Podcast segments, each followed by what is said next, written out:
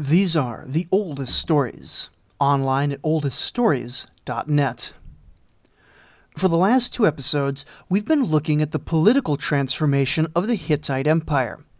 But this isn't just a political shift. The rise of the Mitanni Empire has left an indelible impression on Anatolia. The Hittites were already quite famously accepting of foreign cultures, and so it's perhaps no surprise that the Hurrians would be added to this list.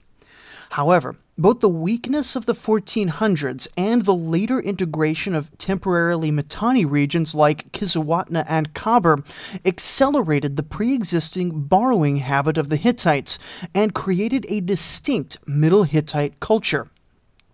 This is reflected in some quite fascinating contemporary tablets, which tell us a lot about this interesting cultural fusion, and also show us about Hittite ideas of medicine, science, and religion. Indeed, King Tudhaliya himself married a Hurrian wife, who was the mother of Arnuwanda, suggesting an intimate familiarity with Hurrian practices all the way at the top. But before we look at the Hurrian influences, it's important to note that Hurrian is not the only outside faith that's influencing the Hittites. And indeed, Mesopotamian worship styles and philosophies are still heavily influential here. Last time, we mentioned a certain power broker named Kantuzili, the man who won the civil war at the start of Tudhaliya's reign and allowed young Tudhaliya to take the throne. We know very little about his life after the war, though one assumes he remained decently influential for a number of years or decades afterwards.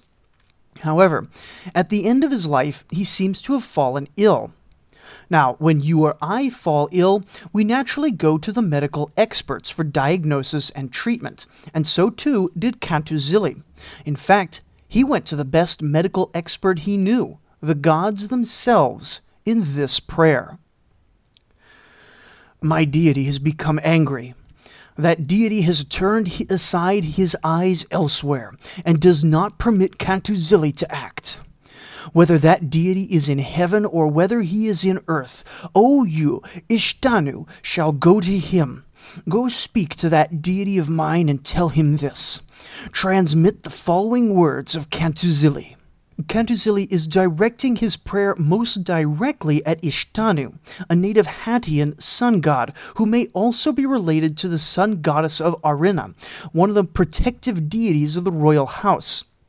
This is part of why we're pretty sure that this Kantuzili is the same one as played a role in Tudhaliya's ascension, for only someone within the royal house would have any business invoking so major a deity as this.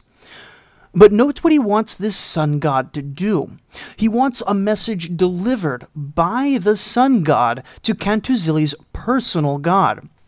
What follows is probably one of the best illustrations of what the personal god relationship was meant to be. My God, ever since my mother gave birth to me, you, my God, have raised me. Only you, my God, are my name and my reputation. You, my God, have joined me up with good people to an influential, strong place. You, my God, directed my doings. My God, you have called me, Kantuzili, the servant of your body and your soul. My God's mercy, which I have known since childhood, I know and acknowledge it. And the more I grew up, the more I attested by God's mercy and wisdom in everything. Never did I swear by my God, and never did I then break the oath. What is holy to my God is not right for me to eat. I have never eaten, and I did not therefore defile my body with these things. Never did I separate an ox from the pen, never did I separate a sheep from the fold. I found myself bread, but I never ate it by myself. I found myself water, but I never drank it by myself. Each of these I shared with you. A bit of a tangent, but just how different is all this from Christian prayer? Indeed, we talk today about a personal Jesus, or the Christian God, as a being with whom we have a direct relationship. But we know from the Bible that this concept extends far into the Old Testament. The Hittites saw themselves as individuals with a direct relationship with the divine, which permeated their entire lives, without whom nothing at all could be accomplished. This idea has been present since early, in the very earliest of Sumerian faith, and is still present today in modern Christianity. But if we look at the similarities, where men have, through all of human history, seen the divine as both an intimate and universal force, then we must also look at the differences. For it would be a mistake to say that the Hittites directly worship the Abrahamic God just under a different name and set of rituals. There are differences here that can be ascribed to cultural changes. Most strikingly, the idea that Kantuzili considers his God to be his name and his reputation.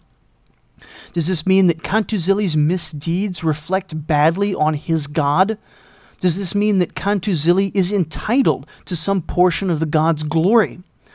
Though you can find an idea that each worshiper should live in a wholesome fashion in order to reflect well on God in modern worship, this isn't, as far as I know, emphasized anywhere outside perhaps the Mormon community. Whatever the case, the biggest difference between the modern faith and ancient faith is the context of the prayer itself. Kantuzili's personal God has turned his face away and is simply not listening. And so he's gone to another God to coax the personal God into listening to one more sincere entreaty. This is, of course, impossible in a monotheistic and an eternally forgiving context of the Christian faith. In any case, the prayer continues Were I now to recover, would I not recover on account of you, O God? Were I to regain my strength, would I not regain my strength at your word, O God? Life is bound up with death, and death is bound up with life. A human does not live forever. The days of his life are counted. Even if a human lived forever, and evil sickness of man were to be present, would it still not be a grievance for him?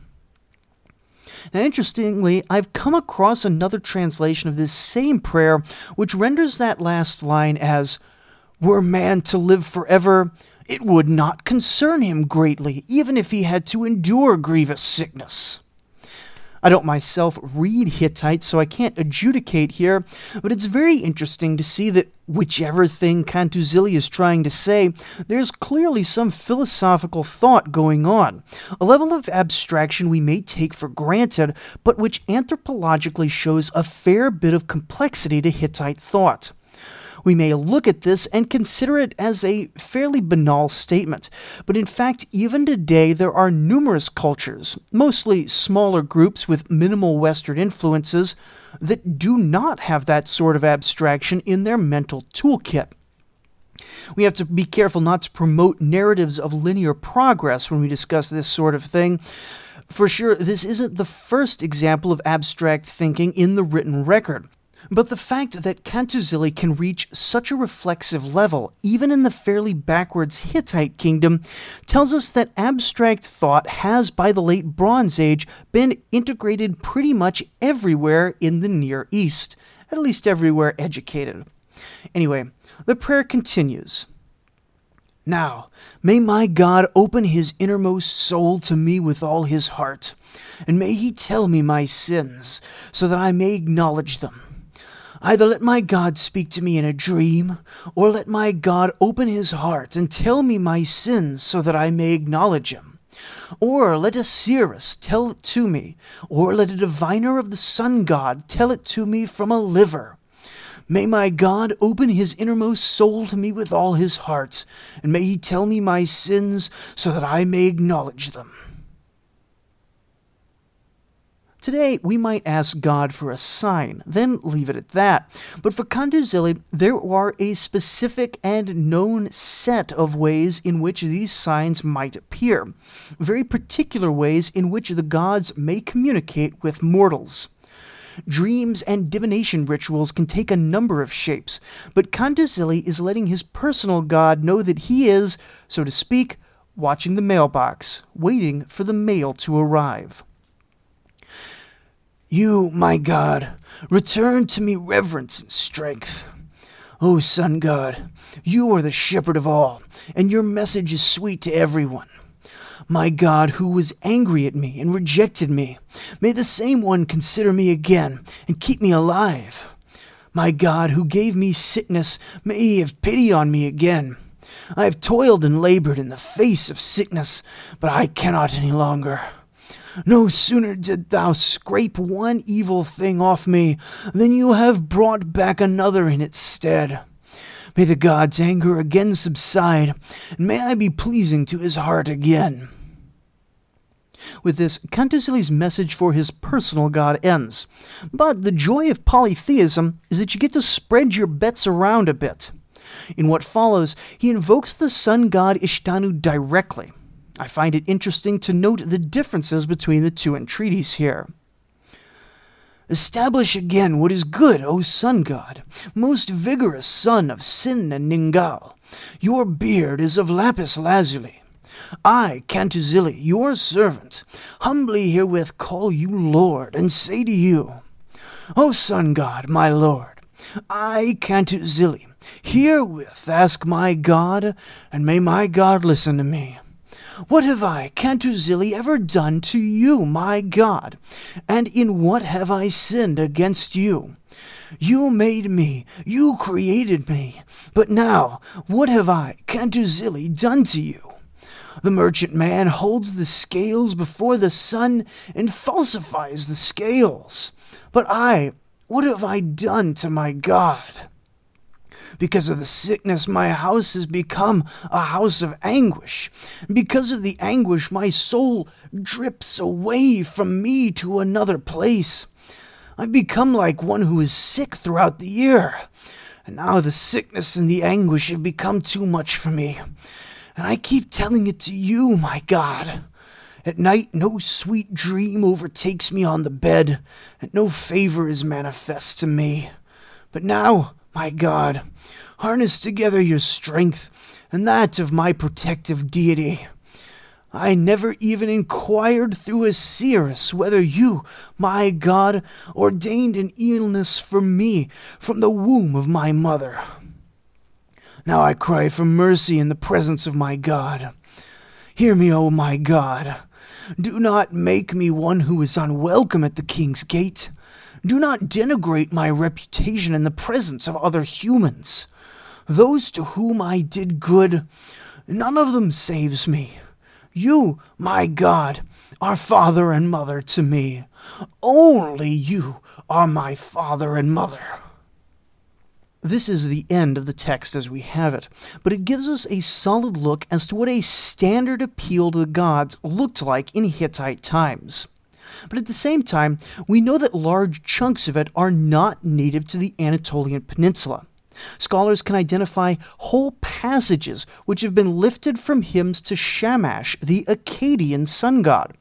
The final composition has been rewritten by Hittite scribes, and the prayer as a whole is Hittite in character, since, of course, it seems to have been prayed by a devout Hittite man. But the Hittite religious tradition has always owed a great deal to Mesopotamia. In all that discussion of faith traditions, though, we may have forgotten the actual point of that long prayer, though we can be certain that Kantuzili has not forgotten it. Kantuzili is sick, and he would dearly like to not be sick anymore. Which brings us to the main point of today's episode. What are Kantuzili's options when he gets sick? In short, what do we know about Hittite medicine? My very favorite academic article on the topic was written by a German named Hans Güterbock. It begins When I was asked to report on Hittite medicine, my first reaction was to say, There is no Hittite medicine. He then spends the next few pages explaining that, just as he had said in the first sentence, there's essentially nothing worthy of being called medical scholarship within the Hittite corpus. In that sense, he's completely correct in that assessment. The Hittite kingdom was a backwater. Even at its height, when it was politically competitive with Egypt and Mitanni, an era which we will finally be getting to look at in the next few episodes, it was culturally irrelevant. The Hittites took culture from their neighbors, but there's very little transfer back into the Near East of Hittite culture. Indeed, about the only place that people argue for Hittite cultural transmission is in the Aegean and the very early Proto Greek peoples, who were about the only folks less culturally relevant at this point than the Hittites themselves. Of course, if we're talking about matters of high culture, we're talking about a tiny minority of the population, even in the best of places. Contemporary Egypt and Babylonia maybe boasted 1 to 2% literacy rates, and there are folks who will tell you that even that 2% is way too high. However, if Babylon's literacy rate was, for the sake of argument, 2%, the Hittite rate was maybe half of a percent. And worse, that literacy is split among multiple languages, for there were far more relevant languages to learn in Anatolia. Not only was there Hittite, or Neshili, there was the native Hattian language of Anatolia, though this has been replaced by Neshili gradually over time. There are multiple West Anatolian languages like Arzawan and Palaic, though the Palaics were being exterminated right around now by the Northern Kaskans, who of course had their own language, but were almost certainly illiterate. Then any scribe being taught in the Edubas schools would need to learn classical Sumerian, as well as the standard dialect of Babylonian Akkadian, which had become the lingua franca of the entire Near East. And then, depending on circumstances, he may have needed to learn one of the Western Semitic dialects of Syria, such as Ugarit, or perhaps a language of one of the other major powers, such as Hurrian or Ancient Egyptian fewer scholars seems to have been correlated with less scientific achievement. And as we see multiple places in the record, that Hittite kings often considered native doctors to be vastly inferior to those from Egypt or Babylon. Texts describing locally grown Hittite healing rituals are few and far between, and from a modern perspective, they seem to describe what could uncharitably be described as witch doctors, far more concerned with creating a spectacle than with doing anything which we would nowadays recognize as medicine. Even things such as stuffing a patient full of medicinal herbs, which has been known in Mesopotamia for centuries by this point, is notably absent except as texts which appear to have come from Babylon. It's hard to judge the quality of these early medicines, since it's often hard to tell just what plants they intended to use. But for the most part, the Hittites either didn't have this sort of remedy, or they didn't tend to write them down very well, not even as well as the Hurrians. From another perspective, however, the idea that the Hittites lacked medicine completely is laughably wrong. While no one would dispute that the Babylonian medical tradition was recognized by the Hittite kings as superior, the very earliest Hittite law code includes multiple references to physicians though it should be noted that even here, the word used for physician, asu, is itself an Akkadian loanword. But most people couldn't afford a proper physician. Instead, we have a few interesting texts from more local healers. The first that I want to look at today is a procedure for curing sexual dysfunction, undertaken by an Arzawan medical woman for an unnamed client in or around Hattusha. It opens by announcing the purpose of the tablet, saying, This is what is to be done if a man lacks sexual potency, or if he's unable to act, quote, like a man to his woman. The ritual in total lasts for three days and begins quite naturally with an offering to the gods. Bread, fruits, wine, wool, and a cloak from the afflicted man are placed in an offering.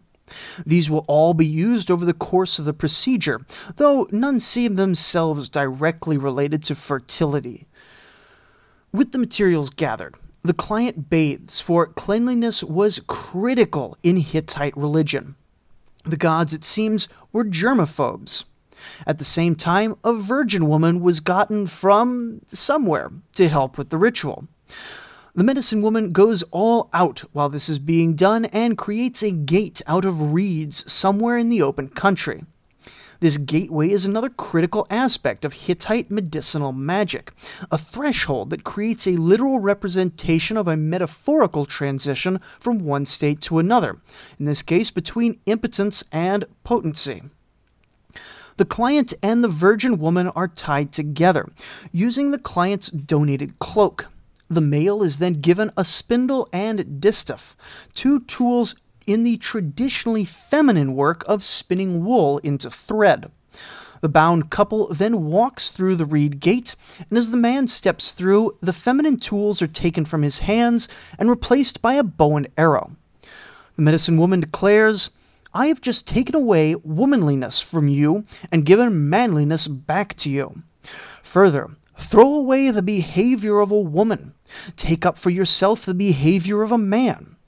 I suppose Bronze Age culture can hardly be faulted for exalting traditional gender roles, but this is not the end of the matter. It seems that this recorded one was destined to be a particularly tricky case. And indeed, it's possible that it's not a real case at all, but an example of what to do in a full on situation uh, used for training other medicine women or other physicians trying to replicate this same ritual among many clients in Hattusha. Uh, either way, the client now goes to test out his potency by going to sleep with the virgin woman, which raises even more urgently the question of who exactly this virgin woman was. Is this his fiance and she's just a virgin because he's impotent? Is this like a courtesan or is this like a slave or what? I don't know. The text is unconcerned with this question because women aren't important. Instead, it tells us that after a bit more ritual, the woman exited the bedchamber, exclaiming that this man was made of nothing but feces and urine, and that the fertility goddess Uliliyashi had not blessed him. Because of this, a more severe ritual was required. An altar was set up with bread and wine upon it, and possibly a set of gifts for Uliliyashi. The man then kneels at the altar, and the medicine woman then begins to pray aloud, addressing the goddess on the man's behalf while holding up the bread. Now, he has just come down before you as one on his knees. He is continually seeking after you, O goddess, for your godliness. Whether you are in a mountain, whether you are in a meadow, whether you are in a valley, wherever you actually are, come down to this man for his well being. May the winds and the rain not continually strike your eyes. He is going to make you his personal deity. He will assign a place for you. He will give you a temple. He will give you a male servant and a female servant. He will give you oxen and sheep. He will make you a recipient of cultic vows. I am repeatedly entreating and calling upon you. Come, bring with you the moon, the stars, and the sun goddess of the earth. May female and male servants be running before you. May male and female deities be running before you. Come down to this man. You are his wife for the sake of children. Look after him yourself. May you continually be turned to him and speak on his behalf. Hand over your maid servant to him, and he will become a yoke for her. May he take his wife to himself. May he make sons and daughters for himself. They will be your male and female servants. They will continuously give rituals, thick breads, meal, and libations for you. The man then eats of the bread and drinks of the wine, which have, in the course of the prayer, been transformed into the physical embodiments of the covenant between the man and the goddess. Though the matter at hand is sexual impotence, the ritual form being used is too similar to the bread and wine of a Catholic Mass to miss. This prayer and eating ritual was repeated multiple times that day, ending with the offering of a lamb, which would be a communal meal for the man, the medicine woman, and likely a number of other people besides. The man's bedchamber would then be consecrated as an impromptu temple to the fertility goddess Uliliyashi, and he would go to sleep alone. This night was the moment of truth, the event which three days of quite expensive ritual had been building to. If he sees the goddess in his dream that night, if she comes to him and offers some sexy times, then the man will dedicate the next three days of continuous worship of thanks to the god. And he's on the hook to give quite a bit to the goddess, including making her his personal god. This last, as already mentioned, is quite a significant step, and was likely counted at least as significant as the hugely expensive gifts mandated by the ritual. But if this is the case, then the ritual has then been successful. However, no mortal can ever force a god to appear in dreams, or really do anything at all. And if all this coaxing does not cause the goddess to appear, then the ritual can be repeated as often as the man can afford. But then some of you are frowning at your podcast player right about now, upset that I promised a description of Hittite medicine and instead delivered what sounds like nothing more than a particularly elaborate bit of erotic role playing. What part of this is meant to have cured the underlying biological problems which cause the man's impotence? But of course, I can't tell you why it worked beyond appealing to divine authority of the Hittite gods. But what I can say is that the Hittites were not stupid people. They were working with a different intellectual toolkit, and they had just as much mental ability as you, dear listener, listening right now. And throughout Hittite society, Indeed, throughout the entire Near East, there was basically no disagreement that while this sort of ritual based medical practice was not 100% effective, it was still reliable enough to be worth dedicating a tremendous amount of time, effort, wealth, and even in this ritual, probably a decent amount of emasculating humiliation. And the fact that they did not define the boundaries of medicine in the same way that we do means that their medicine was able to cure a much broader range of ailments. For example, we have another tablet from another medicine woman, this time named Mashtiga, a lady from Kizzuwatna. Being from Kizzuwatna, she's practicing in Hurrian style. But note how these Hurrian methods seem to differ little from those of the West Anatolian woman that we just examined, telling us that there's a broad base of shared folk tradition in these matters throughout the region. And let me tell you, quite a lot of it is all influenced by the Hurrians she says at the start of her tablet that if a father and a son, or a husband and a wife, or a brother and a sister quarrel, I will treat them jointly. I will treat them as follows. Now, the structure of the following medicine is generally similar to the impotency cure, though naturally with some different details. It begins with the two arguers kneeling before an altar, probably a table that's been temporarily purified and consecrated for the purpose. All the materials required for the ritual have already been assembled somewhere nearby. The two begin by putting their hands upon the altar, where there is bread and cheese and wine laid out for the sun god, who will be managing the magic for this ritual the medicine woman invokes the sun god, breaking the bread and cheese, then pouring out the wine for the god to consume. Then the medicine woman grabs two small dolls made out of bread dough, little human shaped figures that are even wearing tiny doll clothes and have their tongues sticking out. Then she cuts off the tongues, puts them on top of the doll's head, and pushes the dough arm to cover the severed tongue. Then she takes a red string and uses it to connect the two tongues, saying, because on that day you contested with one another. Now the deity Andalia has just cut off the tongues and therefore the words themselves of those days from you. The red string was then cut to sever the force of the words. Then the broken string was tossed into a fire to burn it away. Next, a fish was placed on the altar, and the medicine woman declares, This fish is the cattle of the sea, and as this fish is separated from the sea, now may the clients separate from the tongues and curses of those days. The fish was already dead, but then it was stabbed again to kill it ritualistically, then tossed into the fire. Next up was white and black wool rolled in fat, which, like collected evil words or something. It's not really clear what's going on with the wool rolled in fat. And then it got tossed into the fire and would likely have burned quite satisfactorily.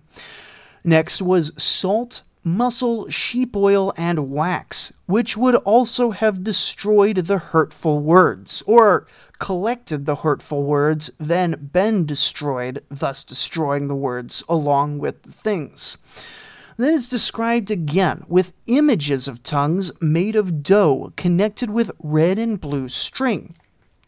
Now, like the sexual impotence ritual, it's possible that these were not all meant to be done at once for one client, but rather the text is describing alternate methods of undertaking the ritual, though it is possible that all of these were meant to be performed when the client had the wealth or a particularly severe case. The next phase is the nailing phase. Seven tongues were made out of animal fat, and then each in turn is nailed down to a piece of wood, as the medicine woman declared, here are the tongues of that day on which you used to quarrel. Now, Father Sun God just hammered them down. Of course, literally speaking, it was the medicine woman that did the hammering, but this is quite common for religious leaders, including priests all the way down to what we might call small time shamans like this one, to perform acts on behalf of the god as if their bodies were just vessels through which the designated god was acting. In Hittite ritual, the act of hammering a nail into something to fix it down apparently makes the essence of that thing depart from the mortal realm. Sometimes it turns the thing into an offering for the gods, and sometimes it sends it to the underworld. But being nailed to a wooden fixture of some sort, perhaps a signpost or an altar or just a stick in the ground, consecrated the thing being nailed to some sort of divine realm. The tongues that spoke evil words were being sent metaphorically down to the underworld, since, of course, no god would want it as an offering with the foul tongues, and the many words having been burned away and ritually pulled from the two quarreling people, two more dough dolls were placed on the altar to represent the clients. These dolls were washed in water to wash away any residual taint of the mean words, thus representationally cleaning the clients of these mean things. But we're still far from being done here, at least if we assume that the full ritual is being undertaken. As we are about to see, it's unlikely that most people did the whole thing since it would be massively expensive. But the text presents itself as a single ritual, which is how we have to take it as well. A white sheep was brought out, and over it the medicine woman called out, This is a substitute for you. May it be a substitute for your bodies. The curses are in the mouth and tongue. Then each client would spit into the sheep's mouth, transferring the sin of cursing onto the sheep. The sheep is then bled out, then buried to trap it in the underworld. This burial included bread and wine, then the meat, bread, and wine together might serve as an offering to the gods. And before we continue, let's just take a note that I've already mentioned ritual purification with water nailing things to a stick as a way of sending them to the gods or the afterlife or heaven, and using a sheep as a proxy for someone's sin, to take a sin away and then dispose of it. All three of these things may sound familiar to modern Christian practice, which isn't to say that modern Christianity is somehow an extension of Hittite religion, but rather that here in Hittite practice we're already seeing many of the religious symbols and much of the religious language that will continue through Judaism into the time of Christ already present. This is interesting what it means is perhaps debatable, but it's hard to miss, so I have to bring it up. Anyway, next a black sheep is brought out, prayed over, spit into, then bled out, though this time the offerings are put into a fire that they might go upwards to the gods. Next up, a piglet gets some very telling words. Behold, it is fattened with grass and grain, just as this little one will not see the sky and will not see the other piglets ever again. In that way may the ritual's clients not see the venom and curses ever again. Then the piglet gets its mouth spit into before being killed and offered. Finally, and this is perhaps the worst part, a puppy is brought forward and ritually made into a substitute for the clients, then has its mouth spit into, and it's killed. It is the very innocence of the puppy that makes it valuable, for the sacrifice must involve the clients losing something good in exchange for their misdeeds. Or at least that's one interpretation. It's also possible that dogs were in some parts of Anatolia considered ritually impure, and so they're putting the impure curses into an impure animal. Eh, who knows? Either way, we're killing puppies because somebody said bad words to each other. It's just how it goes if you're a Hittite. Now that the sacrifices are finished, the clients have offloaded their sin onto some scapegoat, literally not a goat literally, but the same ritualistic thing as a scapegoat. Now, they need to be purified. Seven stones are set up, then kicked over by the clients, indicating their desire that the words of that day fall to the ground like the stone. Then they pull off their clothes, old clothes having been stained by the impurities of the quarrel, and the clothes are burned. Then all pass through a pair of fires, which forms sort of a metaphorical gate. With the new clothes and the passing through a doorway, the clients are now in a new state, different from how they once were. Finally, after a bit more ritual speaking, the clients, now fully purged of their hurtful words, are washed in water and natron, sort of a natural baking soda good for cleaning. The used wash water from this is then collected and sealed away in a jar, with the statement that the coral has now been sealed away and the seal on the jar will never be broken. Now, even if we take this not as one massive ritual, but rather as a menu of options for the coral solving ritual, this has all been quite dramatic. More to the point, this is just as much medicine as was Kantuzili's prayer to the sun god, and just as much medicine as the cure for sexual impotence. All three are expressions of religious devotion. All three are also magic. This is how things were done in the late Bronze Age, particularly in the north, where access to things like Babylonian and Egyptian surgeons and internal medicine experts were limited to basically the royal family and the extremely rich. And again, did it work? While it might look like a lot of playing pretend from a secular Western point of view, the fact is that prayer and ritual when the involved person is actually participating in the show, may have in fact aided in the treatment and even curing of many ailments. I'm going to irritate a lot of people by saying this. I think I've irritated a number of people this show, but I think it's reasonably well demonstrated, even in modern times, that there's a psychological aspect of nearly every illness leaving aside the question of whether a god or gods can remove cancerous tumors, certain mental attitudes and beliefs can play a role in strengthening the body against even serious illness. And when you consider the fact that many illnesses, such as impotence or just not getting along with someone, can at times be completely psychological or psychosomatic, these sorts of therapies which cleanse a patient of guilt, sin, and worry are in fact valid treatments, so long as everyone involved is part of a culture in which these symbolic acts have powerful meanings. But I do want to note that while the Hittites were not documenting cutting edge internal surgeries like we saw back in Hammurabi's Babylon, where things like cataract surgery and clearing out rotted pus or infested internal organs seem to have had remarkably high success rates, there's pretty much no ancient society who didn't have reliable methods for stitching wounds, setting broken bones, and dealing with common physical injuries. They may even have had opium and marijuana for pain, though in the much less potent raw forms than the processed drugs people use today.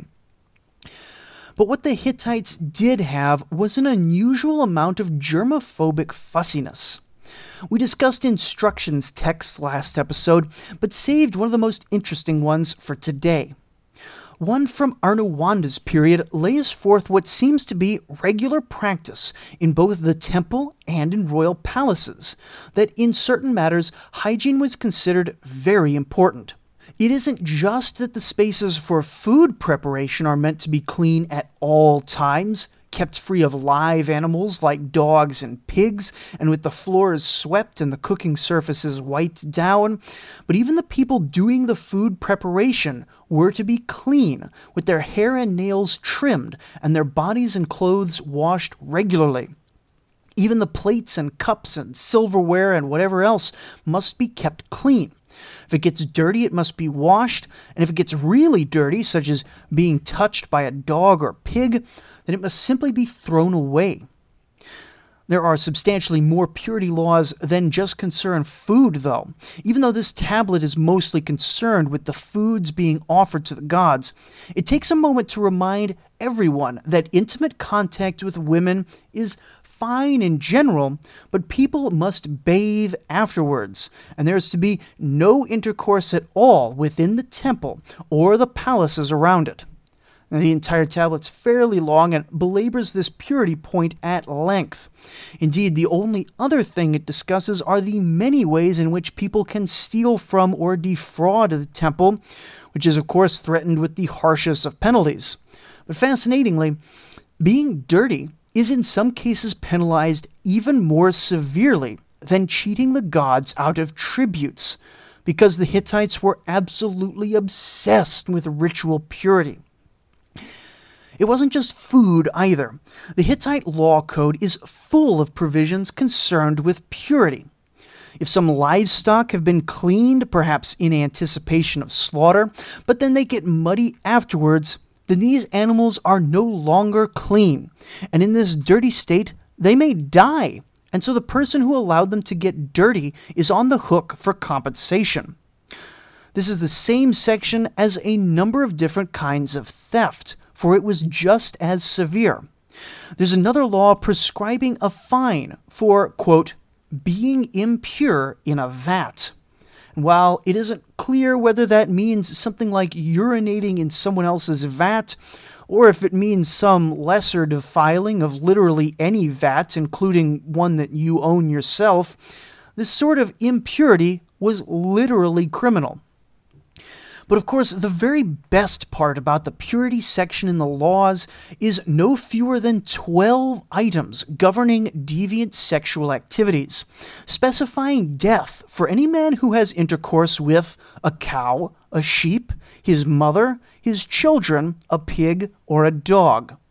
Then numerous possibilities for incestuous couplings are detailed as to when it is and is not permitted. A man's stepmother is fair game if his father has died, as is a man's brother's wife if the brother has died. And indeed, in some cases, it may become obligatory to marry the widow of a dead brother, something known more commonly today as levirate marriage for its appearance in the Old Testament. Curiously, sex with a horse or mule is not a legal offense but it does defile the man and prohibit him from ever becoming a priest or approaching the king's court for the rest of his life.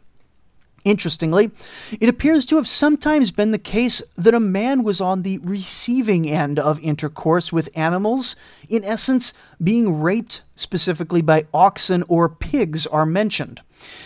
And in this case, the man will not be killed. Instead, his defilement will be transferred to a sheep, which will receive the punishment in the man's place. Of course, I don't just mention this because it's scandalously exciting, though it is that too. The point is that sanitation conditions in elite households were taken very seriously. Household waste was disposed of promptly into covered roadway ditches, which, being covered, makes them a step above some medieval cities. And it wasn't just dumped in those ditches, they had little pipes running from the house into these roadway ditches that were probably completely underground. Food was stored and prepared with care, and bathing was frequent, both as part of the very frequent religious rituals and as part of everyday cleanliness. Wounds were washed, Sick people were washed. The clothes and items that sick people contacted were washed. And in a few places, we have indications that some sick people were kept in isolation because their impurity was known to spread through mere contact. Did the Hittites know about germ theory? Of course not. But either through a fussiness of character or through observation of the effects of sanitary conditions, or likely both, the Hittites ensured for themselves a living environment where it was much less likely that they would become sick, at least if they could afford that sort of lifestyle. And as already mentioned, the much greater diversity of foods and better climate likely all combined to make a wealthy Hittite family perhaps some of the healthiest individuals of the Bronze Age. They may not have very good medical understanding, but it is possible, at least, that they needed it a tad bit less than their southern neighbors. Anyway, I've been wanting to take a look at some of these issues for quite a number of episodes now, and with this, we've been able to look at what I think is a fairly interesting aspect of Hittite society. Next week, we get back to the story, transitioning into the new kingdom properly things are going to look bleak for our Anatolian heroes, but never fear, for there are glory days of well documented, exciting reigns ahead of us as we finally start to catch up everyone to the year 1300 BCE. So join us next time for some thrilling military victories, only some of which will be won by the Hittites themselves. Thank you for listening.